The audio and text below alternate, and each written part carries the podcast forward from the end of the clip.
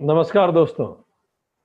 आप सभी का हम doctor Vikrant Singh Tomar, project self incorporation Bharat और यूएसए की तरफ़ से फिर से स्वागत करते हैं। हम धन्यवाद देंगे इंदौर मैनेजमेंट एसोसिएशन का, जिसके माध्यम से काफ़ी लोगों तक ये बात पहुँच पा रही है। दोस्तों, अभी तक वेदांता सीरीज़ में जो हमने बात की, जीवन का मुख्य लक्ष्य जो हमारे पुरुषार्थ हैं, वो है मोक्ष, फ्रीडम फ्रॉम फियर। मोक्ष साध्य है, साधक हम हैं और उस तक पहुँचना चाहते हैं और इस पहुँचने के प्रयास को साधना कहते हैं। साधक, साधना और साध्य। ये साधना तीन पार्ट में बटी हुई है, जिसको हम कहते हैं तंत्र, मंत्र और यंत्र। मंत्र शास्त्र है जिसपे हमने पहले चर्चा की है। तंत्र माइक्रो प्रोस्पेक्टिव में वर्ण व्यवस्था है, मैक्रो प्रोस्पेक्टिव में आश्रम व्यवस्था है और सोलह संस्कार है। ये तंत्र है, एक सिस्टम हमारे पास है। यंत्र हम स्वयं हैं। तो साधक को किस प्रकार की साधना अपने लिए करनी होगी ताकि इस तंत्र का उपयोग कर कर मंत्र के साथ वो अपने साध्य को पहुँच जाए, उसी को योग कहते हैं। तो साधना तीन प्रमुख योग के बारे में बताती है। साधना साधक की चेष्टा है। पहला, कर्म योग, दूसरा, उपासना योग और तीसरा, ज्ञान योग। ये तीनों योग कर्म, उपासना और ज्ञान योग साधना कहलाते हैं, एक साथ। ये साधना ही वो योग बनती है जिससे साधक साध्य तक पहुँचे। तो सबसे पहले हम आज बात करने जा रहे हैं कर्म योग पर। कर्म शब्द क्र धातु से बना संस्कृत की, इसका अर्थ होता है to act in a proper manner सही प्रकार से एक्ट करना।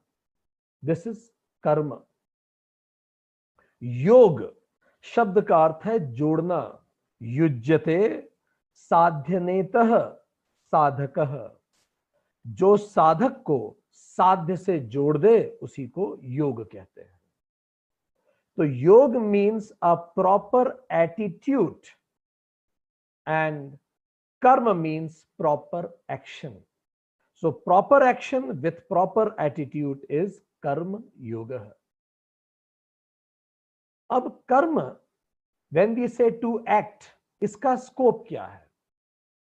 So it includes thoughts feelings words and actions ये चारों कर्म हैं। अगर आपके दिमाग में कोई एक विचार भी आया तो आप कर्म कर रहे हैं। भावना भी कर्म है।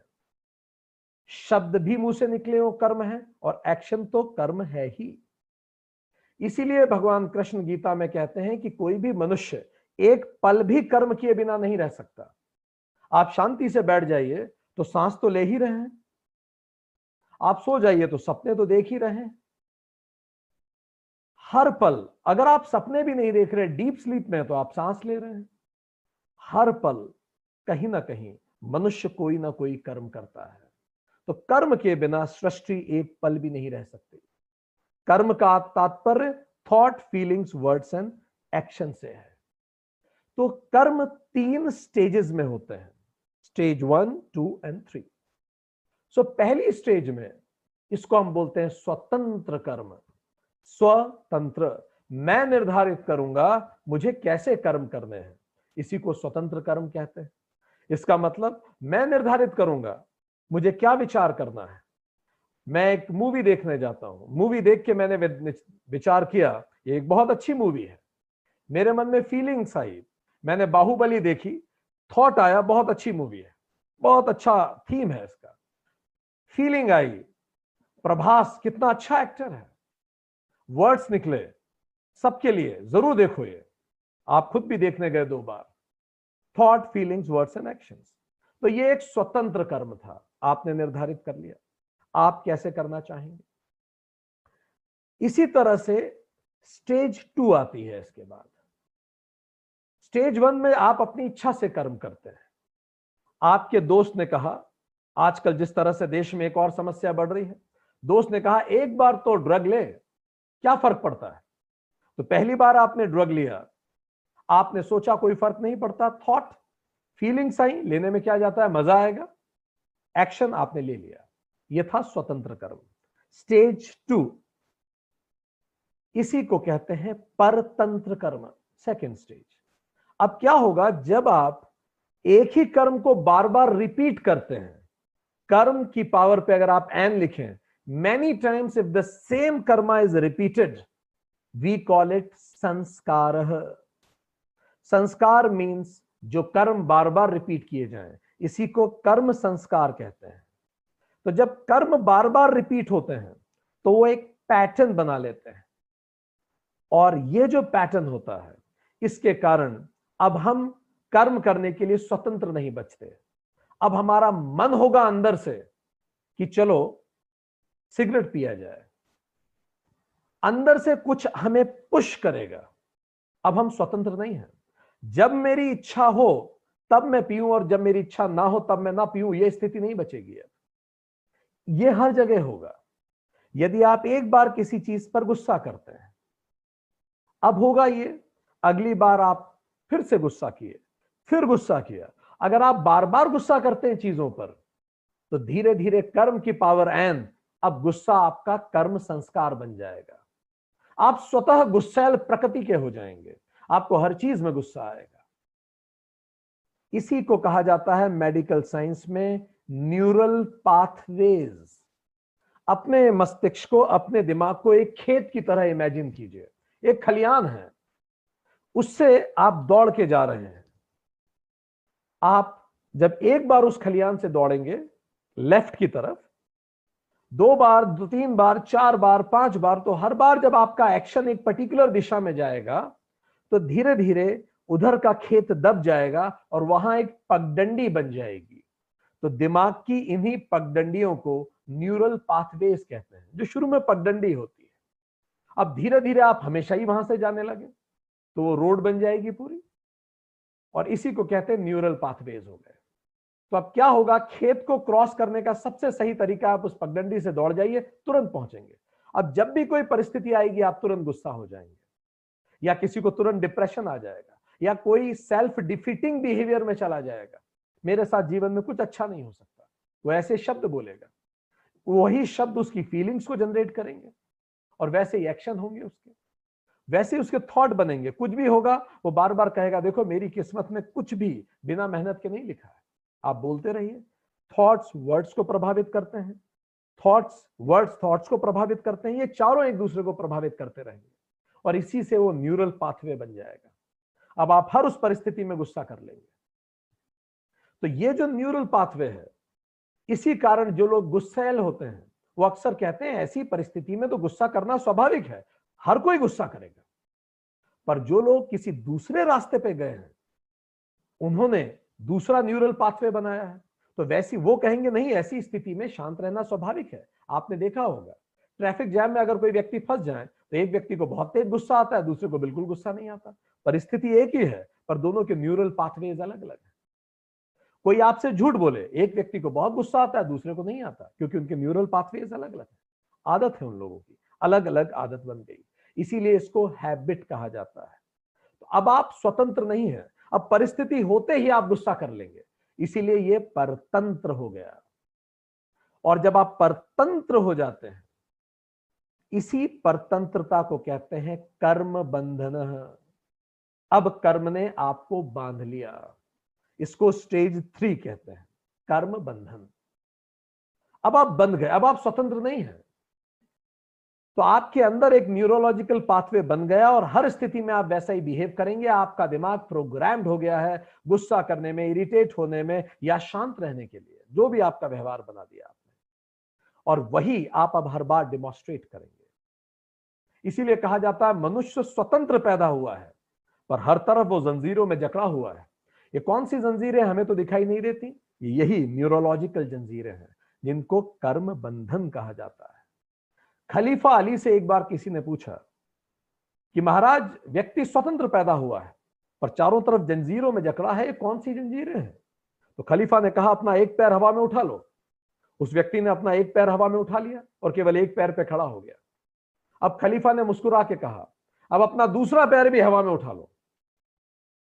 अब उस व्यक्ति के लिए संभव नहीं था। वो मुस्कुराने लगा। खलीफा ने कहा, बस अब यही समझ लो। खलीफा कौन है सबसे बड़ा? सबसे बड़ा होता है खलीफा समय। एक समय ने आपको बुलाया। जब आपने अपना करियर शुरू किया था, याद कीजिए आपके पास चॉइस थी। एमबीए करके प्राइवेट नौकरी करूँ, खुद का व्यवसाय करूँ, सिविल सर्विसेज़ करके सरकारी नौकरी में जाऊँ, खुद की खेती करूँ, मेरे पास बहुत सारे ऑप्शन थे। पर मैंने पर्टिकुलर एक कदम बढ़ा दिया। प्राइवेट नौकरी की तरफ़। अब जैसे मैंने एक कदम उठा लिया, उसी दिन से कंपनी का जनरल मैनेजर मेरे जीवन में बड़ा महत्वपूर्ण हो गया। अगर मैं फौज की तरफ़ कदम बढ़ा लेता तो कर्नल महत्वपूर्ण हो जाता। मैं पुलिस की तरफ़ कदम बढ़ा लेता तो एसपी महत्वपूर्ण हो जाता। मैं बिज़नेस की तरफ़ कदम बढ़ा लेता तो बिज़नेस के कस्टमर महत्वपूर्ण हो जाते। तो अब मेरा पहला कदम तो मैंने बढ़ा लिया, अब दूसरा कदम मेरे पहले कदम से बंद गया। अब मैं दूसरा कदम नहीं उठा सकता। अब तो वो अधिकारी मेरे लिए महत्वपूर्ण हो ही जाएँगे। तो ये है जो आपको बाहर दिखता है कर्म बंधन। छोटे पद पे व्यक्ति हो या बड़े पद पे, स्वामी विवेकानंद कहते हैं, लोहे की जंजीरें हो या सोने की जंजीरें। जंजीरें, आखिर जंजीरें हैं। पद, प्रतिष्ठा होती क्या है? प्रतिष्ठा है वही जंजीरें जो हमने खुद के लिए चुनी है और हम उसी में अभी कई बार फंस से जाते हैं। तो कर्म बंधन कुछ तो दिखते हैं, जैसे नौकरी, जैसे रिश्ते नाते और कुछ दिखते नहीं है जो हमारे अंदर होते हैं। जिस तरह से हमारे अंदर की थॉट प्रोसेस चलना शुरू होती है, वो हमें दिखते नहीं है। तो इन्हीं को इंटरनल कर्म बंधन कहा जाता है। इन्हीं को इंटरनल कर्म बंधन कहा जाता है, जो thought feelings words and actions में होते हैं। अब इन कर्म बंधनों को किस प्रकार से तोड़ा जाए, हम इस पे बात करेंगे। किस प्रकार से हम इन कर्म बंधनों को तोड़ सकते हैं? हर प्रोसेस में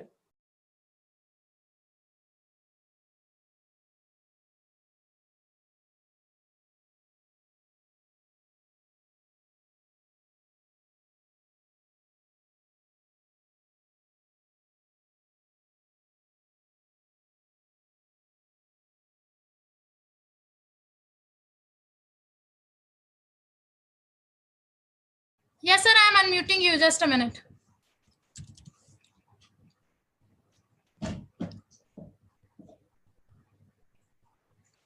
तो अब हम बात कर रहे थे तकनीकी असुविधा के लिए क्षमा। हम ये बात कर रहे थे कि किस तरह से इन कर्म बंधनों को रोका जा सकता है, किस तरह से इन कर्म बंधनों को तोड़ा जा सकता है।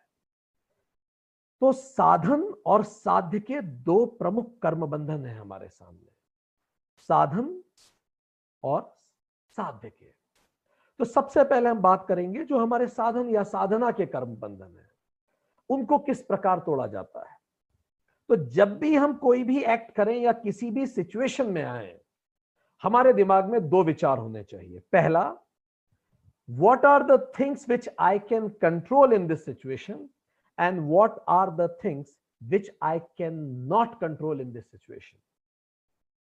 चीज़ें जिनको मैं कंट्रोल कर सकता हूँ या चीज़ें जिनको मैं कंट्रोल नहीं कर सकता। और यह हमें बहुत स्पष्ट समझ होनी चाहिए। जिन चीज़ों को मैं कंट्रोल कर सकता हूँ, उन्हीं को कहेंगे कर्म। और जिन चीज़ों को मैं कंट्रोल नहीं कर सकता, उनको कहा जाएगा विकर्म। विकर्म मतलब वो मेरे करने योग्य नहीं है। चलिए थोड़ा उदाहरण से समझें। कर्म क्या है और विकर्म क्या है? भगवान कृष्ण गीता में कहते हैं, अर्जुन, कर्म क्या है और विकर्म क्या है? यह समझना बहुत महत्वपूर्ण है।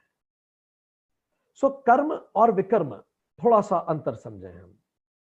हम आपको कुछ सिचुएशंस दे रहे हैं। आप मनी मन सोचिए, ये कर्म है कि विकर्म है? परिभाषा क्या है? आप उसे नियंत्रित कर सकते हैं या नहीं कर सकते? जैसे, आप रेलवे स्टेशन पे गए, ट्रेन लेट हो गई। जरा सोचिए मन में, कर्म है कि विकर्म है? बिल्कुल आपने सही सोचा, ये विकर्म है।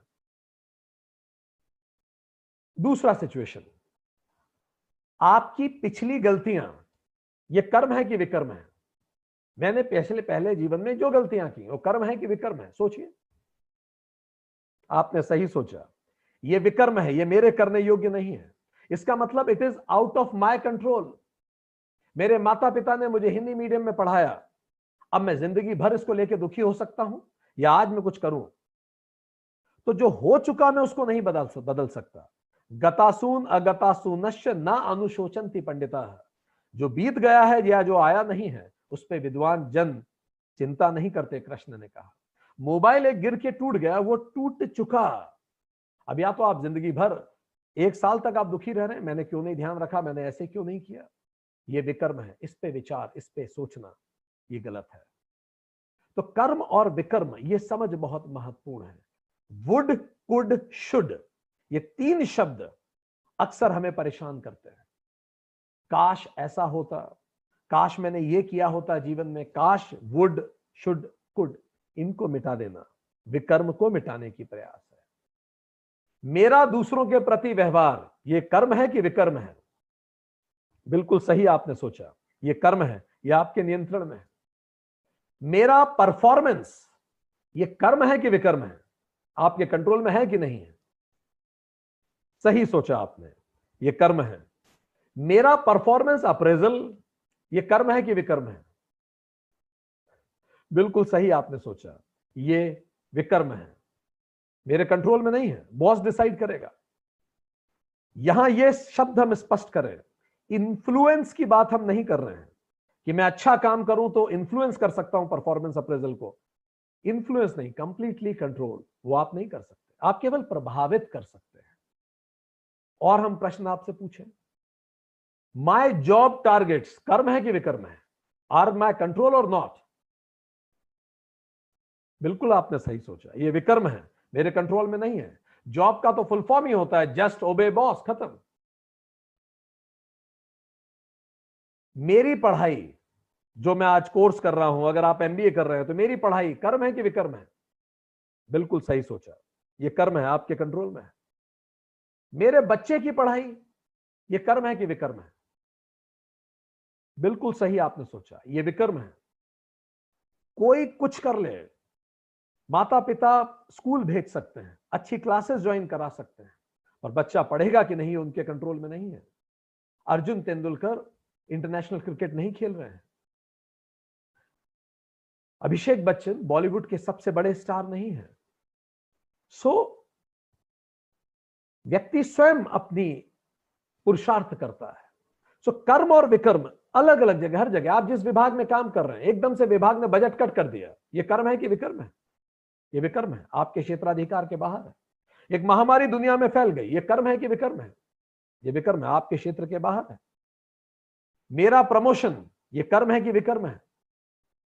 ये विकर्म है। आपके क्षेत्र के बाहर है। मेरा मूड ये कर्म है कि विकर्म है? ये कर्म है, आपके क्षेत्र में है। मेरे बॉस का मूड, ये कर्म है कि विकर्म है? ये विकर्म है, मेरे क्षेत्र के बाहर है। तो जब भी कोई भी स्थिति आए ज़िंदगी में, सबसे पहले प्रश्न खुद से पूछिए कि ये कर्म है कि विकर्म है?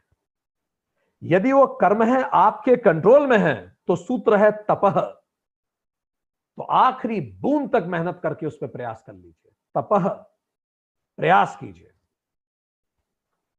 और अगर वो विकर्म है, आपके कंट्रोल में है ही नहीं वो तो आप क्या कर लेंगे उसमें? तो उसके लिए सूत्र है, ईश्वर अर्पणम। आप ईश्वर को अर्पित कीजिए। क्योंकि आप वैसे भी कंट्रोल नहीं कर सकते उसे। आप कितना ही प्रयास कर लें तो उसके लिए आपको ईश्वर अर्पण करना पड़ेगा। सो तीन शब्द याद रखने के। C A R car. Change the changeable जो बदला जा सकता है, उसे बदल दीजिए। जो भी हो, आप खुद से पूछिए। जिस भी समस्या से आज आप गुजर रहे हैं, खुद से पूछिए। क्या मैं मेरे पुत्र स्पाउस बॉस का रिलेशन या उसका व्यवहार बदल सकता हूँ? अगर उत्तर है हाँ, पूरी प्रयास कर लीजिए। पर अगर आपको लगता है कि नहीं, मैं पूरे प्रयास कर चुका हूँ, मैं उसको नहीं बदल सकता। इसका मतलब वो मेरे कर्म की क्षेत्रों से बाहर हो गया, अब वो भी कर्म हो गया मेरे लिए। आउट ऑफ़ माई कंट्रोल तो फिर A A is accept the things which are not changeable जो बदला नहीं जा सकता, सीना चौड़ा कीजिए, उसको स्वीकार कीजिए। क्योंकि अगर आप स्वीकार नहीं करेंगे तो लगातार दुखी रहेंगे। अंतिम बात। नहीं, सर, मैं स्वीकार ही नहीं कर सकता, कोई मुझसे ऐसा व्यवहार करे। कई चीज़ें हैं जो आप ना बदल सकते हैं, ना स्वीकार कर सकते हैं। तो अंतिम है R remove yourself from whatever is unacceptable जो बदला नहीं जा सकता, उससे स्वयं को रिमूव कर लीजिए, हटा लीजिए खुद को वहाँ से। कैसे? दो तरह से। मेंटली हटाइए या फिजिकली हटाइए। नौकरी कर रहे हैं तो फिजिकली हटा लीजिए, आपसे सहन नहीं होता। अरविंद केजरीवाल जी इसका उदाहरण है। किसी रिलेशन में है, उससे बाहर आइए। अपने जीवन को सुंदर बनाइए। सो आप निर्धारित करें कि आप कैसे रिमूव करेंगे फिजिकली नहीं सर मैं फिजिकली रिमूव करने की स्थिति में नहीं हूँ। तो फिर मेंटली रिमूव कीजिए। मेंटली रिमूव कैसे किया जाता है? उसी परिस्थिति को देखने का तरीका बदल दीजिए। उसी चीज़ को देख, एक अलग तरीके से देखिए। एक व्यक्ति, आपका अभिन्न व्यक्ति जीवन से चला गया, वो एक्सपायर हो गया। अब देखने के दो तरीके हैं। जब याद आती है तो सीना फट जाता है, मन फटता है। देखने का एक तरीका यह है कि मुझे छोड़ के चले गए। दूसरा तरीका यह हो सकता है परमात्मा की कृपा से इतने दिन प्रेम से मेरे साथ रहने का मुझे मौका मिला, उनके साथ रहने का। डॉक्टर विक्टर हुए हैं। डॉक्टर विक्टर ने किताब लिखी है, man in the search of meaning. ये ऑस्ट्रिया के रहने वाले थे, बहुत बड़े न्यूरोसर्जन थे, न्यूरोलॉजिस्ट थे। जर्मन कंसंट्रेशन कैंप में पकड़ लिया गया। इतने एफ्लुएंट व्यक्ति, इतने महान व्यक्ति जिनके घर जर्मन नौकर थे। आज जर्मन कंसंट्रेशन कैंप में पकड़े गए हिटलर के समय। जर्मन सैनिक उन्हें गाली देते थे। उन्होंने बताया, वो लिखते हैं अपनी लिखावट में, कि उनका वज़न 10 किलो तक कम हो गया 20 किलो 30 किलो उनका वज़न कम हो गया क्योंकि जर्मन सैनिक गाली देते थे। उन्हें शर्म आती थी, उन्हें बुरा लगता था। पर कोई रास्ता ही नहीं था। वो बदल नहीं सकते थे, वो स्वीकार नहीं कर सकते थे। अंत में उन्होंने रिमूव किया इस प्रॉब्लम को साइकोलॉजिकली देखने का तरीका बदला। उन्होंने कहा, एक दिन मैंने सोचा, गाली एक्चुअली होती क्या है? तो गाली वही इंग्लिश के 26 अल्फ़ाबेट हैं। एब्यूज वही 26 अल्फ़ाबेट है, जिनको एक विशेष ऑर्डर में सीक्वेंस करके मेरे ऊपर फेंका जाता है। तो डॉक्टर विक्टर ने सोचा, यदि एक अधना जर्मन सैनिक इंग्लिश के शब्दों को एक विशेष सीक्वेंस में जमा के मेरे ऊपर फेंक सकता है तो क्या मैं ग्रेट डॉक्टर विक्टर उसको रीसीक्वेंस नहीं कर सकता? तो अगली बार से जब भी किसी ने उन्हें गाली दी, वो तुरंत अपने कैंप में आते थे और गाली की पूरी स्पेलिंग लिख लेते थे। और उस एब्यूज के हर अल्फ़ाबेट को निकालते थे और क्रॉसवर्ड्स बनाकर अपने लिए जो उचित हो, वैसे नए वर्ड्स बनाते थे। उनकी प्रेस्टीज के अनुसार। अब इस काम में उन्हें मज़ा आने लगा क्योंकि वैसे ही वो बड़े नैराश्य में थे वहाँ। धीरे धीरे इसी काम में उन्हें मज़ा आने लगा। डॉक्टर विक्टर कहते हैं, स्थिति यहाँ तक हो गई कि अब दिन भर में रोमांच का एकमात्र पल वही होता था जब कोई मुझे अब्यूज करता था। ऐसी स्थिति भी बनी कि यदि कोई जर्मन सैनिक मुझे अब्यूज करके चला गया और मैं गौर से सुन नहीं पाया तो मैं दौड़ के उसके पास गया और मैंने बोला, भाई साहब, अभी जो आपने गाली दी, मैं गौर से सुन नहीं पाया, एक बार आप फिर से बोलेंगे उसे? क्योंकि मुझे पता था जितना अब्यूज मुझे मिलेगा, मुझे उतना आनंद आएगा। परिस्थिति वही थी, उन्होंने मनस्थिति बदल दी। सो दोस्तों, तपह फॉर जो भी आप कंट्रोल कर सकते हैं। अफर्ट अपना सौ परसेंट लगा दीजिए। और जिसको आप कंट्रोल नहीं कर सकते अफर्टलेसनेस कर दीजिए। जैसे एक बैम्बू जंप में एक व्यक्ति दौड़ता है, एक बैम्बू लेके आता है और पूरी ताकत से बैम्बू को उछालता है और ऊपर कूदता है। पर एक पॉइंट पे जाके उस बैम्बू को छोड़ देता है। जब तक वो बैम्बू को पकड़ता है, इसी को अफर्टफुलनेस कहते हैं। पर एक पॉइंट पे जाके वो बैम्बू को छोड़ता है, क्योंकि अगर उसने तब भी बैम्बू को पकड़ा रहा तो बैम्बू के साथ ही नीचे आ जाएगा। तो जब तक वो बैम्बू को पकड़ा रहता है, ये अफर्टफुलनेस है। और एक पॉइंट पे जब वो बैम्बू को छोड़ता है और आगे अपने आप स्वतः वो जाके जहाँ भी गिरता है, उसको जोन ऑफ़ अफर्टलेसनेस कहते हैं। तो कर्मयोग क्या है? अफर्टफुल अफर्टलेसनेस पूरा प्रयास करके छोड़ दीजिए अंततः। जब आप ये करने में पारंगत होंगे, स्वतः आप ये करने लगेंगे। माइकल फेल्प्स जिन्होंने दुनिया के इतिहास में सबसे ज़्यादा ओलंपिक गोल्ड लिए, तेईस ओलंपिक गोल्ड वो कहते थे, मेरा कंपटीशन हमेशा खुद से होता उनसे पूछा गया, तुम अपने रिकॉर्ड कैसे तोड़ते थे? अपने ही रिकॉर्ड तो कहते थे कि, मुझे सब महसूस होना चालू हुआ कि जब जब मैं कॉम्पिटिटर के बारे में सोचता था, तब मैं अपने प्रयासों के बारे में नहीं सोचता था, क्योंकि कॉम्पिटिटर को तो मैं कंट्रोल कर ही नहीं सकता। टेक्निकली वो विकम, विकर्म है। तो मैंने अपना पूरी चेतना कॉम्पिटिटर से हटा के अपनी मेहनत पे लगाया, मैंने अपना रिकॉर्ड फिर तोड़ दिया अगले ओलंपिक में। फिर मैंने सोचा और मैं क्या इंप्रूव कर सकता हूँ? तो उन्होंने कहा कि मुझे एक बात और याद आई। मेरे जो लक्ष्य हैं, वो भी मैं कंट्रोल नहीं कर सकता, पर मैं लक्ष्य के बारे में भी सोचता हूँ, वो बाउंड्री लाइन स्विमिंग में कितनी दूर है। तो जब मैं तैरता हुआ बाउंड्री लाइन तक पहुँचता था तो मैं कुछ पल के लिए बाउंड्री के बारे में भी सोचता था टारगेट के बारे में सोचता था, वो समय भी बर्बाद होता था। तो मैंने मेरी चेतना वहाँ से भी खींची। उन्होंने कहा, कई बार लक्ष्य भी लक्ष्य से भटकाता है। क्योंकि लक्ष्य विकर्म है, आपके क्षेत्राधिकार के बाहर है। आपके कंट्रोल में क्या है? अफर्ट्स तो आप क्या करें? कर्म करें और विकर्म को छोड़ दें। कर्म में तपह करें और जहाँ विकर्म है, मेरे क्षेत्राधिकार के बाहर है, उधर ईश्वर अर्पणम करें। इसी को कहा जाता है योग कर्मशु कौशलम।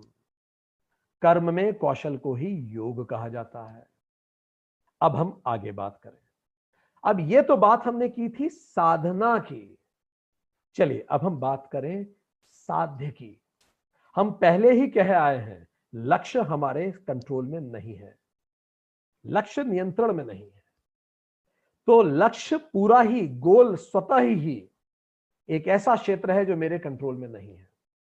तो जब मैं पूरा प्रयास करता हूँ तो दो ही बातें हो सकती हैं। या तो मैं उसको अचीव कर लूँगा जो मैं चाह रहा हूँ, या तो मैं उसको अचीव नहीं कर पाऊँगा जो मैं चाह रहा हूँ। तो जब मैं अचीव करूँगा तो जब हम पहले कह आए हैं कि लक्ष्य में पाऊँगा कि नहीं, ये मेरे हाथ में नहीं है। परफॉर्मेंस मेरे हाथ में है परफॉर्मेंस अप्रेजल हाथ में नहीं है। प्रयास मेरे हाथ में है टारगेट अचीवमेंट मेरे हाथ में नहीं है। अर्जुन को कृष्ण कहते भी हैं कि अर्जुन, तेरा प्रयोजन, तेरी क्षमता केवल तीर छोड़ने तक है, व्यक्ति मरेगा कि नहीं वो मेरे हाथ में है। तो इस तरह से जब आप अचीव करते हैं तो आपके मन में भाव क्या होना चाहिए? क्योंकि आपके हाथ में तो अचीवमेंट नहीं है, प्रयास है। तो जब भी आप कोई चीज़ अचीव करें, मन में भाव होना चाहिए, ईश कृपा, ईश्वर की कृपा। मेरे हाथ में तो नहीं था ये। और जब भी आप अचीव न कर पाए तो आपके मन में भाव आना चाहिए, ईश इच्छा। ईश कृपा और ईश इच्छा। यदि कर लिया तो यह परमात्मा की कृपा थी, इसीलिए हो गया। नहीं कर पाए यह परमात्मा की इच्छा थी। भारत के एक शहर में सिंहस्थ का मेला आयोजित हुआ। वहाँ हमारी बहुत सारे लोगों से मुलाकात हुई। कुछ व्यक्तियों से हमने पूछा जो सिंहस्थ के काम में लगे हुए थे, बातचीत होती थी। हमने बोला, बड़ा आयोजन है, बड़ा मुश्किल होता होगा आपको इसको मैनेज करना, जो उसकी मैनेजमेंट की टीम में लगे हुए थे। उन्होंने कहा यह सच बात है, सर। दिन रात मेहनत कर रहे हैं तो ये हो पा रहा है। हम ही जानते हैं कि सिंहस्थ को हम लोग कैसे मैनेज कर रहे हैं। हमने कहा, चलिए, शुभ, शुभकामनाएँ, आप सिंहस्थ को मैनेज कर रहे हैं। उसके बाद हमारी मुलाकात हुई। सिंहस्थ के आयोजन के सीईओ से चीफ एग्जीक्यूटिव ऑफिसर जो संभाग के सबसे बड़े अधिकारी थे, हमने उन्हें भी शुभकामनाएँ दी कि आप सिंहस्थ को मैनेज कर रहे हैं। शुभकामनाएँ। आप सिंहस्थ करवा रहे हैं। उन अधिकारी ने बड़ी गंभीरता पूर्वक हमें कहा। वो जहाँ बैठा, बैठे हुआ करते थे उनके कुर्सी के पीछे भगवान महाकाल की बहुत बड़ी फ़ोटो होती थी। उन्होंने तुरंत भगवान महाकाल की फ़ोटो की तरफ़ इशारा करके कहा कि डॉक्टर तोमर, सिंहस्थ तो भगवान महाकाल करवा रहा है। मेरे जैसे दस अधिकारी कागज़ पे कितना ही प्लान कर लें। पाँच लाख की जनसंख्या के शहर में पाँच करोड़ लोग आके शांति से लौट जाएँ। ये मेरे अकेले के बस की बात नहीं। हम तो योजना बना के अपना सौ प्रतिशत प्रयास उस पर कर सकते हैं सिंह सफल होगा कि नहीं, ये तो वो निर्धारित करेगा। ईश कृपा या ईश इच्छा। ये सोच प्रसाद बुद्धि कहलाती है। प्रसाद बुद्धि ही इसी को अकर्तारम कहा जाता है। जैसा उन अधिकारी ने कहा, मैं नहीं करवा रहा भाई, मैं केवल चैनल मात्र हूँ। आप कितना भी बड़ा आयोजन करें मन में जब भाव हो, ईश कृपा, क्योंकि वो सफल होगा कि नहीं हो, बहुत सारे फैक्टर्स पर निर्भर करता है। वो फैक्टर्स निर्धारित करेंगे कि वैसा हो पाएगा या वैसा नहीं हो पाएगा। इसीलिए बहुत इंपॉर्टेंट है। महाभारत में एक उल्लेख आता है, बर्बरीक का, जिसका सर काट के श्री कृष्ण ने महाभारत के युद्ध में टांग दिया था। बर्बरीक ने लाइव टेलीकास्ट देखा पूरे महाभारत के युद्ध का। उसके बाद जब महाभारत समाप्त हो गई, चर्चा हुई, सबसे बड़ा पराक्रमी कौन था? क्या कर्ण था? क्या अर्जुन था? क्या भीम था? या युधिष्ठर? या भीष्म पितामह? या द्रोणाचार्य?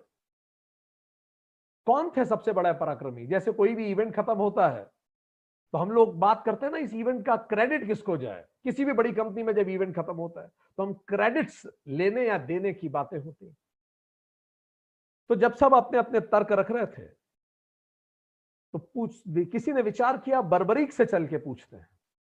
तो बर्बरीक से जब पूछा गया, बर्बरीक ने कहा कि 18 दिन के महाभारत के युद्ध में मुझे तो ना कोई महारथी दिखा, ना कोई रथी ही दिखा। 18 दिन के युद्ध में मुझे तो केवल कृष्ण का सुदर्शन चक्र पूरे कुरुक्षेत्र में घूमता हुआ, पापियों की गर्दन काटता हुआ नज़र आया। मुझे तो केवल प्रभु इच्छा उसमें दिखी।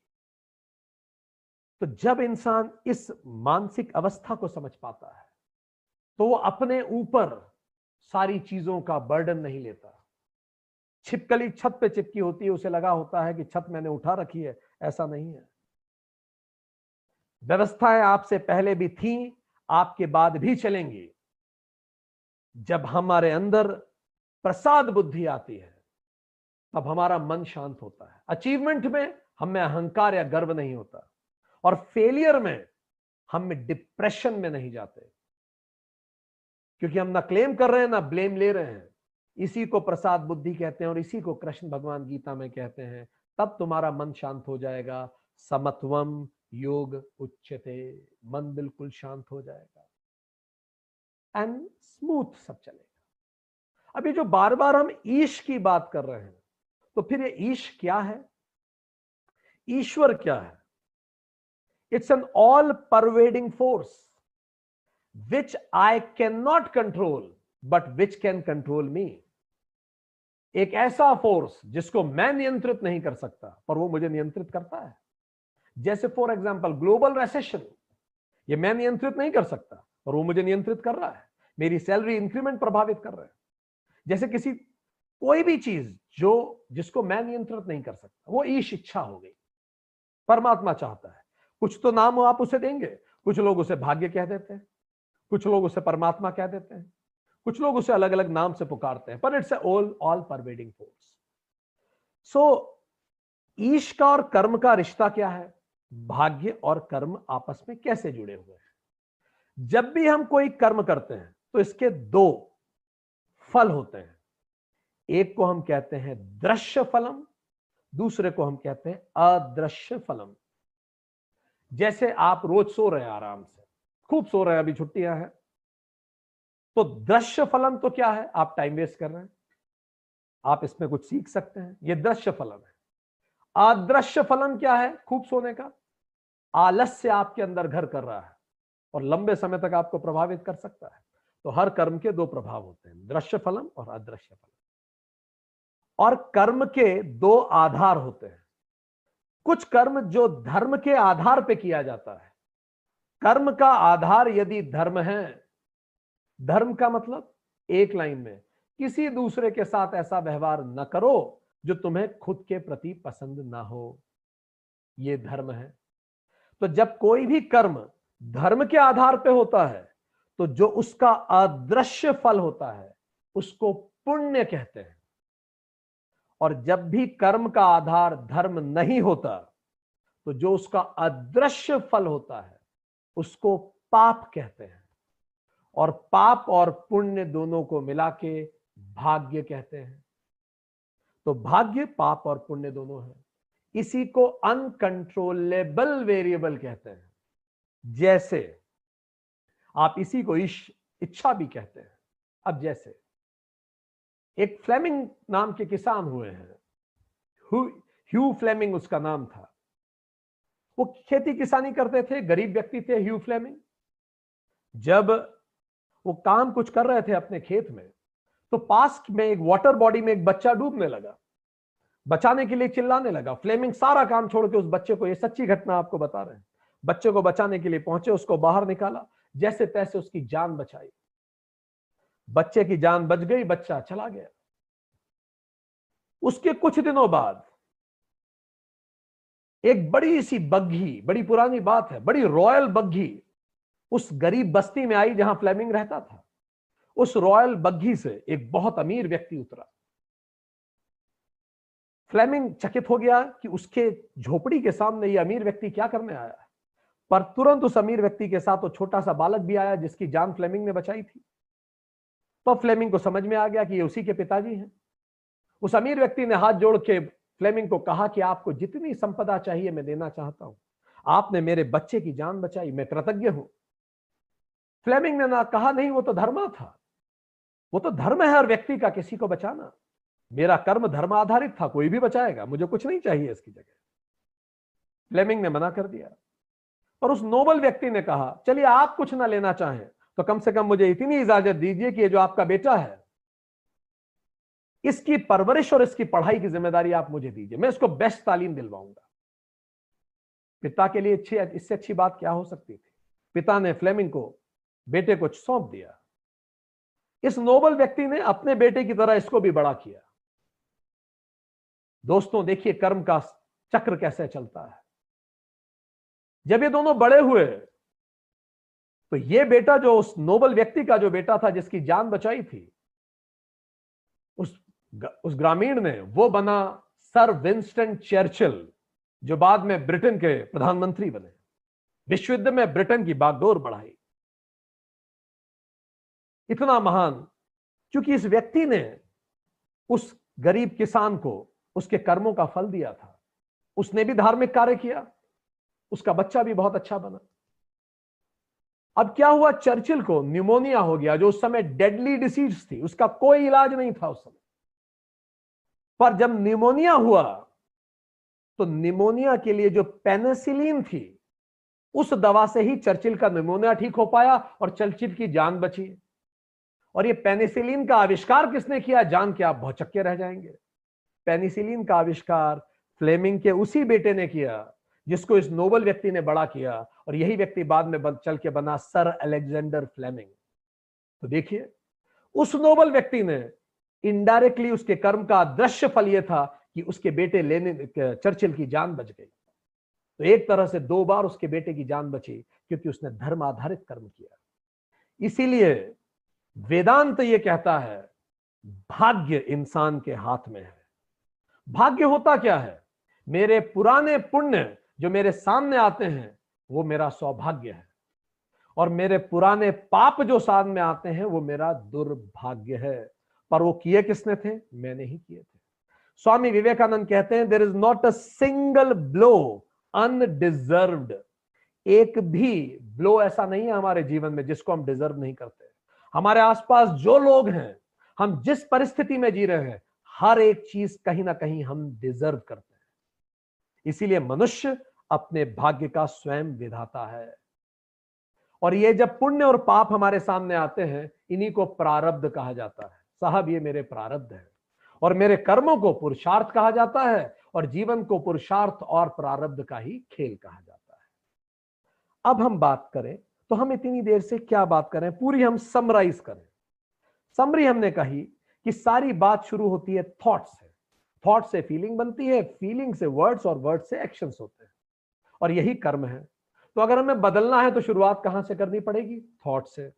तो विचार कीजिए, जो भी परिस्थिति आपके सामने आ रही है, उसके दो हिस्से कीजिए। क्या मैं कंट्रोल कर सकता हूँ? जो कंट्रोल कर सकते हैं, वो कर्म है। जो नहीं कर सकता, वो भी कर्म है। जब मैं कंट्रोल जिसको कर सकता हूँ, जिसको मैं कंट्रोल कर सकता हूँ, उसके लिए तपह कीजिए अफर्टफुलनेस जान झोंक दीजिए। और जिसको मैं कंट्रोल नहीं कर सकता, जो विकर्म है, उसमें ईश्वर अर्पणम कीजिए, खुद को सरेंडर कर दीजिए। अफर्टलेसनेस जब बम बेम्बू को छोड़ दीजिए। और इसी को हमने कहा, योग कर्मशु कौशलम ताकि आप पूरा फोकस माइकल फैल्प्स की तरह अपने एफर्ट्स पे कर सके। आपके कर्म में कौशल अपने आप आ जाएगा। ठीक? सी ए आर कीजिए। The changeable accept the things which are not changeable and remove whatever is not acceptable अब दूसरी बात हमने की। साध्य की बात की तो साध्य अगर फेवरेबल हो तो कहिए ईश कृपा अनफेवरेबल हो, कहिए ईश कृप, ईश इच्छा। इन्हीं दोनों को मिला के हमने कहा प्रसाद बुद्धि, अकर्तारम। तो अब हमारे पास तीन फैक्टर्स आ गए। तपह ईश्वर अर्पणम और प्रसाद बुद्धि। इन तीनों को जब आप एक साथ जोड़ देते हैं इसी को निष्काम कर्म योग कहा जाता है। तो निष्काम कर्म योग का अर्थ है, मैं अपना सौ प्रतिशत मेहनत करूँ, पर मुझे पता है कौन सा मेरे क्षेत्र के बाहर है, उसके लिए मैं समर्पण कर दू। और जो भी रिज़ल्ट आए अच्छा हो तो ईश इच्छा, ईश कृपा, बुरी, बुरा हो तो ईश इच्छा, ये प्रसाद बुद्धि रखो। तो अपने आप समत्वम योग उच्चते मेरा मन शांत रहेगा, और इसी को निष्काम कर्म कहते हैं। दोस्तों, निष्काम कर्म निरुद्देश्य कर्म नहीं है। उद्देश्य ज़रूरी है। गोल बनाइए, फिर भूल जाइए। फिर प्रयास पे फोकस कीजिए। क्वार्टरली गोल को रिव्यू कीजिए। नहीं तो नर्वस नाइनटीज के आप शिकार हो जाएँगे। स्कोरबोर्ड देख के कोई खिलाड़ी खेल सकता है क्या? याद कीजिए, सचिन तेंदुलकर को अपनी सौवीं सेंचुरी बनाने में कितना समय लगा था। तो इस तरह से, इसी को हम कहते हैं निष्काम कर्म। आपका मन, बुद्धि बिल्कुल स्थिर हो जाएगी। आप परेशान नहीं होंगे। समाधो अचला बुद्धि ही ये कर्म की तीसरी परिभाषा है। योग की तीसरी परिभाषा है। तो इससे आपके अंदर बिल्कुल बुद्धि शांत होगी, समत्व योग उच्चते मन शांत होगा कर्म शिव कौशलम अफर्ट्स आपके बहुत अच्छे हो जाएँगे। इससे जो आपके अंदर पैदा होगा, इसी को कहते हैं यज्ञ भावना। यज्ञ भावना मतलब ब्यूटीफुलनेस आप कर्म को करेंगे, बिना फल की इच्छा किए। यज्ञ भावना। यज्ञ भावना आपके अंदर आना शुरू होगी। और तब आप जीवन रूपी यज्ञ को कर पाएँगे। यज्ञ की टेक्निकल डेफिनेशन शाब्दिक अर्थ यह है, karma that does not bound you वो कर्म जो आपको बांधता नहीं है, परेशान नहीं करता फिर से। वही यज्ञ भावना। आपने किसी को राय दी उसने आपकी राय मानी ना मानी यह आपका विकर्म है, इसीलिए आप क्या ध्यान रखेंगे? मैं ईमानदारी से राय देता चलू। कई लोग ये करते हैं, राय दी, उसने नहीं मानी, अब मैं राय ही नहीं दूँगा। इसका मतलब आप उस क्षेत्र में दखल दे रहे हैं जो आपका क्षेत्र नहीं है। सो यज्ञ भावना मैं अपनी ड्यूटी करता चलू। सो शास्त्रों ने, जब आपके अंदर यह यज्ञ भावना आ चुकी होती है, तब पाँच यज्ञों के बारे में उल्लेखित किया है, जिनको पंच महायज्ञ कहा जाता है। Five works to be done in life time क्योंकि हम लोग जब जिस, अगर आप स्वयं को देखें तो आप पैदा होने से एक बीज से आज इतने बड़े पेड़ बने, कितने चीज़ों ने कंट्रीब्यूट किया होगा। हर वो चीज़ जिसने आपके होने में कंट्रीब्यूट किया है, उन सब का ऋण है आपके ऊपर। इसलिए कहा जाता है, हर व्यक्ति जो इस सृष्टि में पैदा हुआ है, वो ऋणी है। तो पाँच ऋण के बारे में बात करेंगे पहले हम। पहला ऋण, देव ऋण। हम इस कायनात के ऋणी हैं। ये हवा जो हम सांस लेते हैं, ये पानी, ये ज़मीन जिसमें हम हैं, अरब में जाके पूछिए, वहाँ की ज़मीन में फ़सल नहीं होती। जापान से पूछिए, उनकी ज़मीन में लोहा नहीं होता। हम कृतज्ञ हैं परमात्मा के कि हमें यह सब मिला। हम ऋणी हैं। तो पहला ऋण, देव ऋण, ये पूरे महाभूतों का, धरती, आकाश, सब चीज़ों का ऋण है हमारे। और फिर हम पैदा हुए। माँ के गर्भ में एक करोड़ शिष्यों की संभावना होती है, पर केवल हम पैदा हुए क्योंकि हम परमात्मा द्वारा चुने गए थे। तो ये हमारे ऊपर ऋण हो गया। इसी को हम कहते हैं देव ऋण। दूसरा ऋण, पितृ ऋण। माता पिता ने हमें इतना कुछ सिखाया, नहीं तो हम होते ही नहीं, वो माध्यम बने, उनका ऋण है। तीसरा, गुरु का ऋण, जिसने हमें सुसंस्कृत बनाया, अबोध से सुबोध बनाया चौथा मनुष्य ऋण। कितने लोगों ने आते जाते हमारी मदद करी जीवन में? साइकिल से गिर पड़े किसी अजनबी ने उठाया। और अंतिम, भूत ऋण। ये फ़सल जो हम खाते हैं, वनस्पति, पेड़ पौधे जो दूध हम पी रहे हैं, गाय का, ये बायोस्फीयर पूरा, इन सब का ऋण है हमारे ऊपर। ये सोचा गया पाँच हज़ार साल पहले आप कल्पना कर सकते हैं। और इन्हीं ऋणों को चुकाने के लिए जो प्रयास किए जाते हैं, उन्हीं को यज्ञ कहते हैं। तो हमें पाँच यज्ञ करने होते हैं। पहला यज्ञ, इसको देव यज्ञ कहते हैं। देव यज्ञ जैसा आप समझ ही सकते हैं, ये पाँचों जो महाभूत हैं, नदियों की सुरक्षा करना, वातावरण को पॉल्यूट ना करना, पानी को साफ़ रखना, ज़मीन को खराब ना करना, ये सभी चीज़ें देव यज्ञ है। ये मोस्ट एक्सटेंसिव है एंड लीस्ट एक्सपेंसिव है। इसमें हमेशा हम प्रयासरत रहे। दूसरा देव यज्ञ का करने का दूसरा तरीका क्या है? अपने आप को स्वस्थ रखिए। एक छोटा बच्चा 108 योगासन में से लगभग सारे योगासन कर सकता है, कुछ छोड़ दे तो। परमात्मा ने इतना खूबसूरत शरीर हमें दिया और हमने शरीर को बिगाड़ दिया तो फिर हम देव यज्ञ गलत कर रहे हैं। इस शरीर को स्वस्थ रखना, क्योंकि परमात्मा ने हमें चुना था पैदा होने के लिए। स्वास्थ्य, ये शरीर हमारे, परमात्मा का गिफ्ट है। और हम इस शरीर को कैसे रखते हैं? ये हमारा रिटर्न गिफ्ट है। तो ये दूसरा तरीका देव यज्ञ करने का, खुद को स्वस्थ रखें। और तीसरा, जो भी काम कर रहे हैं उसमें ईमानदारी से काम करें। क्यों? आप जरा सोच के देखिए, आप जिस भी आज आर्थिक, सामाजिक स्थिति में हैं क्या आप ऐसे किसी भी व्यक्ति को नहीं जानते जो आपके जितना योग्य था, पर आपके जैसी आर्थिक, सामाजिक स्थिति में नहीं है आज। ऐसे आप कई लोगों को जानते होंगे, जो आपसे ज़्यादा या आपके जितने योग्य थे, पर आज जीवन में आपके जितना अच्छा नहीं कर पा रहे हैं। इसका क्या मतलब है? आज जो आपकी नौकरी या बिज़नेस चल रहा है कहीं ना कहीं आपकी मेहनत पर माता पिता का आशीर्वाद के अलावा उस परमात्मा की भी कृपा रही होगी। तभी आप कर पा रहे हैं। कोई तो एक्स फैक्टर आपको मदद कर रहा है। तो उस काम को बहुत ईमानदारी से कीजिए। जब आप ईमानदारी से करते हैं तो परमात्मा आपको ब्लेस करता है। शिशुपाल बहुत गालियाँ देता था कृष्ण को। लोग कहते थे, आप इसका संहार क्यों नहीं करते? कृष्ण कहते थे, ये मेरी बुआ का बेटा है। एक बार खाना खिलाते समय बुआ ने वचन लिया था कि मैं इसकी निन्यानवे गलतियाँ माफ़ करूँगा। ऐसा नहीं है कि मैं इसकी गालियाँ सुन नहीं रहा। मैं इसकी गालियाँ गिन रहा हूँ। जिस दिन सौवीं गाली होगी तरह दरबार में इसकी गर्दन काट दूँगा। तो दोस्तों, जब हम अपनी नौकरी, व्यवसाय या प्रोफेशन में बेईमानी करते हैं तो उस बनाने वाले को ये एक गाली है, जिसकी कृपा से हमें वो मौका मिल रहा है। वो गिनता है और जब गिनती पूरी होती है तो हमारा प्रारब्ध हमारे सामने आता है और हमें सजा मिलती है, देव यज्ञ। अब हम दूसरे पे आए, पितृ यज्ञ। माता पिता जिन्होंने हमें जन्म दिया, पितृ यज्ञ पहला माता पिता की सेवा, जीवित माता पिता की सेवा। शब्द, भाव और एक्शन से माता पिता ऐसा कोई भाव ना रखें जो उनके प्रति अप्रिय हो। शब्द से करें एक्शन से करें। दूसरा हमारे एंसेस्टर्स को याद करके सेवा करना, हमारे पितरों की सेवा करना। क्यों पितरों की सेवा करने की बात करते हैं?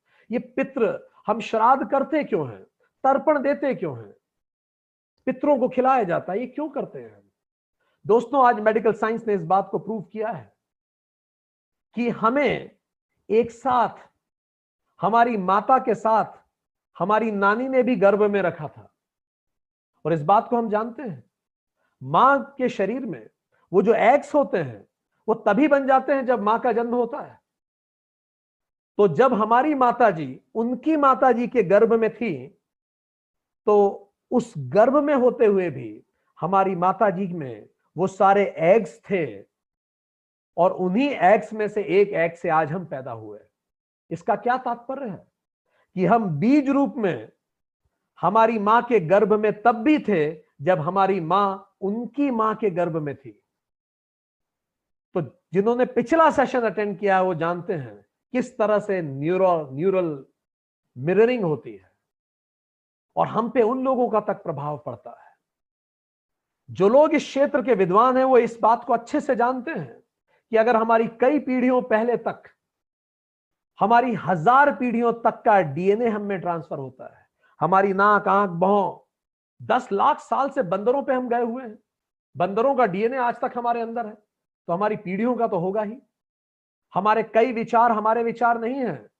हमारे माता पिता या पितरों के विचार हैं जो हमें पता भी नहीं हमारे अंदर आ गए इसी कारण जब दो व्यक्ति आपस में बात करते हैं पति पत्नी आपस में बात करें, दो व्यक्ति आपस में बात करें, बॉस सबॉर्डिनेट आपस में बात करें तो ये कतई मत सोचिएगा कि दो व्यक्ति बात कर रहे हैं। एक्चुअली छह व्यक्ति आपस में बात करते हैं। पत्नी के पीछे उसके अदृश्य माता पिता और पति के पीछे उसके अदृश्य माता पिता बॉस के पीछे उसके अदृश्य माता पिता सबॉर्डिनेट के पीछे उसके अदृश्य माता पिता क्योंकि आज जो आप कह रहे हैं, आपके शब्द हैं ही नहीं। बहुत सारे शब्द आपने अपने माता पिता से सुने, आप बस उसे फिर से बोल रहे हैं। और कई चीज़ों में तो आपने सोचा भी नहीं कि अब ये बातें प्रासंगिक है कि नहीं तो भी आप बोल रहे हैं। और उन्हीं में विचारों विचारों का टकराहट भी है। तो हमारे पूर्वज हमारे अंदर जीते हैं, हमारे नाक नक्श में, हमारे विचारों में, हमारे डीएनए में, हमारी सोच में। इसीलिए जब आप उन्हें याद करते हैं तो आपको ब्लेसिंग्स देते हैं। घर में अपने हर व्यक्ति को कम से कम छह पीढ़ी का पता होना चाहिए, क्योंकि इनकम टैक्स रिटर्न जब आप भरते हैं और जिसको आप पैतृक आय बताते हैं, वो आपने नहीं कमाई थी। वो आपके दादा परदादा ने कमाई थी। उनकी संपत्ति का दोहन करना और उनको याद न करना कृतज्ञता है। और अगर उन्होंने संपत्ति ना भी दी हो तो आप स्वयं उनकी संपत्ति का एक हिस्सा हैं। तो उनको याद कीजिए, श्राद्ध कीजिए, और यह भी देखा गया है। Suicides depression guilt murders disorders fear phobia accidents diseases ये सब जेनेटिकली तक प्रभावित करते हैं। कई जीन्स तक, कई कई जनरेशन तक आते हैं। इसीलिए हर श्राद्ध में उनको याद करके उन्हें बोलिए, वो आपका जीवन था, ये मेरा जीवन है। मुझे आशीर्वाद दीजिए कि मैं अपना जीवन आपके आशीर्वाद से, पर आपके कर्मों से मुक्त होकर प्रसन्न होकर जी सकूँ क्योंकि कई हिडन लॉयल्टीज होती हैं हिडन लॉयल्टीज लोगों को शर्म आती है, हमारे माता पिता इतने दुख में हैं, हम कैसे खुश रह सकते हैं? ऐसा नहीं है। आपके माता पिता के अपना कर्मा साइकिल है, वो अपने कर्म से बंधे हुए हैं, आप अपने कर्म से बंधे हुए हैं। तो उनको प्रणाम करके बोलिए, मैं आपका सम्मान करता हूँ, मैं आपको प्रेम करता हूँ। पर मैं आपके कर्मों को अपने ऊपर नहीं ले सकता। वो आपके कर्म है। मुझे आशीर्वाद दीजिए कि मैं अपने जीवन में बहुत प्रसन्न होके एक अलग तरह से जी सकूँ, ताकि मुझे प्रसन्न देख के आप भी प्रसन्न हो। लोगों को गिल्ट होता है कि वो दुखी है, मैं कैसे खुश रह सकता हूँ? इसीलिए श्राद्ध किए जाते हैं, ताकि हम उन हिडन लॉयल्टी से मुक्त हो। कुलदेवी को याद करें, इसी को पितृ यज्ञ कहते हैं। और तीसरा काम करना है पितृ यज्ञ में, अपने बच्चों की परवरिश। ये आपकी ड्यूटी है। इसीलिए कतई उन्हें याद मत दिलाइए, ये याद मत दिलाइए कि आपने उनके लिए क्या किया है, क्योंकि ये आपके माता पिता ने भी आपके लिए किया है। तो आप तो केवल ऋण उतार रहे हैं, भाव याद रखिए। यज्ञ भावना, ड्यूटी। अब आगे बढ़े। गुरु यज्ञ, जिस गुरु ने हमें सिखाया है, हम ऐसे ही तो आए नहीं थे दुनिया में। इसी को ब्रह्म यज्ञ कहते हैं। ये तीन तरह से पूरा किया जाता है। पहला गुरु ने जो सिखाया उसको, व्यवहार में अपनाना, जीना उसको, जो भी सीख रहे हैं उसको जिए लिव इन दैट उसको जिए। दूसरा, उसको किसी दूसरे को ज़रूर बताइए। आज जो भी आप हमसे सुन रहे हैं यह हमारा ज्ञान थोड़ी है। हम तो स्वामी विवेकानंद से जो हमने सुना, वो आप तक ला रहे हैं। जो हमने इतने महान महान स्वामियों की बातें सुनी, वो आप तक ला रहे हैं। इसमें से एक शब्द मात्र हमारा नहीं। हाँ कुछ इसमें वो हो सकता है, जो कुछ हम गलत बोल गए हैं, वो सब हमारा ही होगा। और जो कुछ हमने सही बोला, वो निश्चित तौर पे हमारा नहीं है, ये उन्हीं की कृपा है। तो हम क्या कर रहे हैं? हमारा गुरु यज्ञ कर रहे हैं। आप भी कीजिए। कम से कम पाँच लोगों को बताइए, तब ये फलेगा आपको। क्योंकि जब आप लोगों को बताते हैं तो ये आपके मस्तिष्क से गुजरता है। जब मस्तिष्क से गुजरता है तो ये आपके व्यवहार में आने की संभावना बढ़ती है। और तीसरा, स्वयं नया ज्ञान सृजित कीजिए। खुद भी इस धरोहर में ऐड कीजिए। योगानंद परमहंसा स्वामी जी उनके पिताजी इंडियन रेलवेज में थे, वो रेलवे में थे।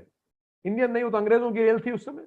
तो कहते थे, मेरे पिताजी he minds the he minds the train and I train the mind हम दोनों में अंतर यह है। मेरे पिताजी रेलवे में है ही माइंड्स द ट्रेन और मैं योगी हूँ तो आई ट्रेन द माइंड उनको याद कीजिए।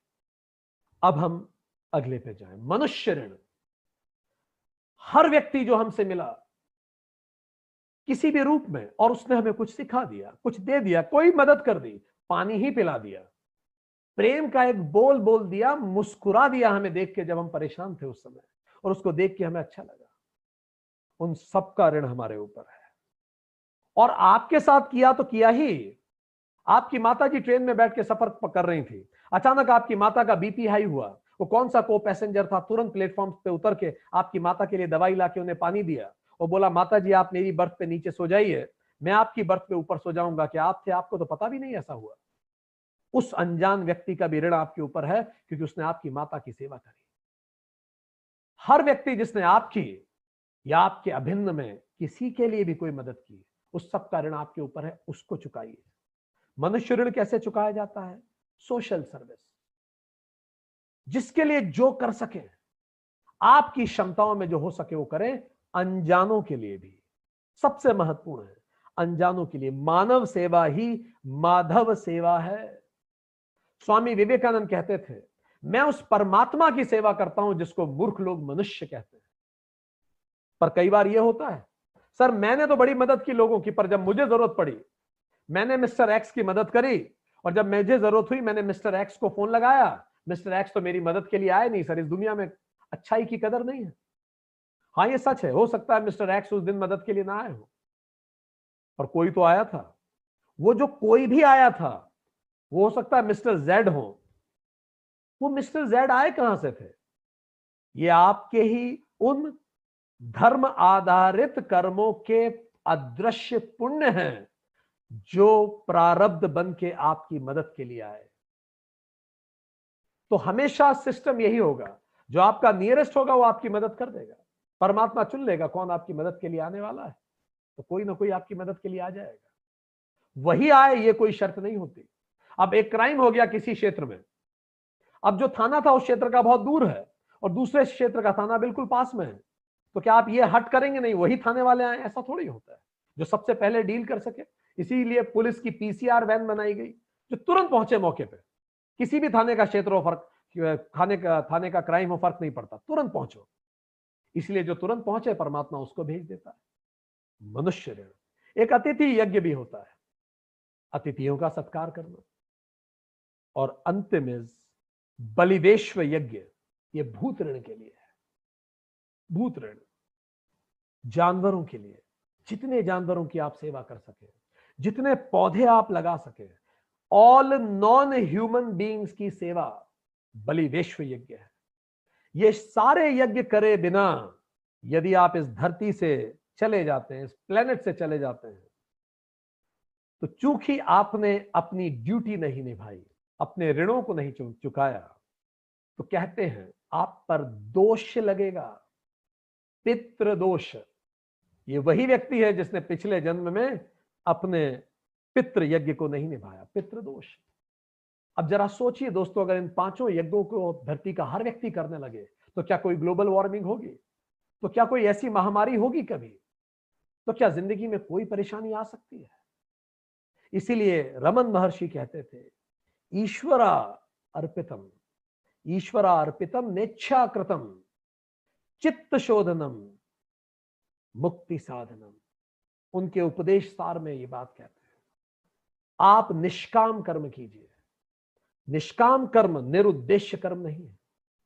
तो अगर हम पूरी समराइज करें, जीवन का लक्ष्य मोक्ष मोक्ष के लिए साधक और साध्य के बीच में साधना साधना तीन तरह की, कर्म, उपासना और ज्ञान। उपासना के लिए जो साधना कर्म के माध्यम से की जाती है, उसको कर्म योग कहते हैं और कर्म योग क्र से बना। क्र मतलब act thought feelings words and action के द्वारा किए गए एक्ट्स को हम कर्म कहते हैं। ये कर्म तीन स्टेजेस में ऑपरेट होते हैं। पहले हम स्वतंत्र होते हैं, पर जब उन्हीं कर्मों को रिपीट करते हैं तो संस्कार बन जाते हैं। इसी को हम कर्म बंधन कहते हैं, क्योंकि आपको फिर गुस्सा आ जाएगा क्योंकि आपके न्यूरल पाथवेज बन गए। और इसी कारण आप वो कर देंगे जो आप करना नहीं चाहते। ये आपके कंट्रोल के बाहर है तो भी आप कर देंगे। और इस कारण इन कर्म बंधनों से कैसे मुक्त हो? तो दो तरीके हैं। साधन, साधक और साध्य। साधक को देखना चाहिए, क्या मेरे कंट्रोल में है या नहीं है। यदि मेरे कंट्रोल में है तो उसको कर्म कहेंगे। कर्म के लिए तपह कीजिए। इसी को अफर्टफुलनेस कहते हैं। खुद को नियंत्रित करना, इसी को स्वामी होना कहते हैं। और जो मेरे कंट्रोल में नहीं है, उसको विकर्म मानिए। मेरे कंट्रोल में नहीं है, और ये चूँकि मेरे कंट्रोल में नहीं है तो इसलिए ईश्वर अर्पणम कीजिए और जो ईश्वर अर्पणम कहते हैं, इसी को बौद्धिस्ट तथाता कहते हैं। Things are such change the changeable accept the things which are not changeable and remove yourself from whatever is not acceptable अगर आप ये कर लेंगे 100 परसेंट मेहनत के बाद बेम्बू को छोड़ दीजिए। अफर्टफुल अफर्टलेसनेस इसी को कहते हैं योग कर्मशु कौशलम। साध्य की अगर हम बात करें तो हम जानते हैं साध्य हमारे कंट्रोल में नहीं है। अगर मन की हो जाए तो ईश कृपा ना हो तो ईश इच्छा, इसी को प्रसाद बुद्धि कहते हैं। प्रसाद बुद्धि के लिए फ्लेमिंग का लेफ़्ट हैंड रूल भी याद रख सकते हैं, शायद मदद हो जाए। फ्लेमिंग का लेफ़्ट हैंड रूल याद कीजिए, वो क्या कहता था? If this is the magnetic current this magnetic field if this is the direction of current magnetic field और डायरेक्शन ऑफ़ करंट अगर परपेंडिकुलर हो तो रिजल्टेंट फोर्स यहाँ आएगा। बस इसी को जीवन में अपना लीजिए, इसी को प्रसाद बुद्धि कहते हैं। अब क्या मतलब? ये है, ये उंगली इंडिकेट करती है माय वे माय विल मैं सोचता था मेरा जीवन ऐसा जाएगा, इस दिशा में जाएगा माय विल माय वे पर मेरे जीवन में ऐसा कुछ नहीं हुआ। अब ये तीन उंगलियाँ क्या इंडिकेट करती हैं? हाईवे समाज सोचता था मैं ऐसा करूँगा माता पिता के ये सपने थे, ये सपने थे, लोग सोचते थे मैं ये करूँगा, पर मेरे जीवन में आज ये भी नहीं हुआ। जो मैंने सोचा था जीवन ना वैसा हुआ, ना जो लोग सोचते थे मेरे बारे में वैसा हुआ। तो जब ये दोनों नहीं है तो परपेंडिकुलर फोर्स कहा है? रिजल्टेंट फोर्स दिस तो ये क्या है ऊपर? डायवे तो जीवन में जब ना मायवे हो, ना हाईवे हो तो याद रखिए दायवे हो रहा है और दायवे हमेशा सही है। यही प्रसाद बुद्धि है।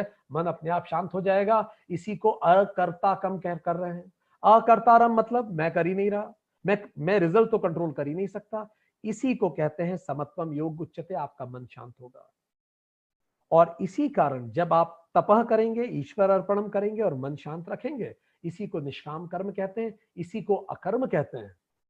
और इसी से यज्ञ भावना पैदा होती है। यज्ञ भावना जो पैदा होती है, उसी के साथ हमें पाँच यज्ञ करने होते हैं।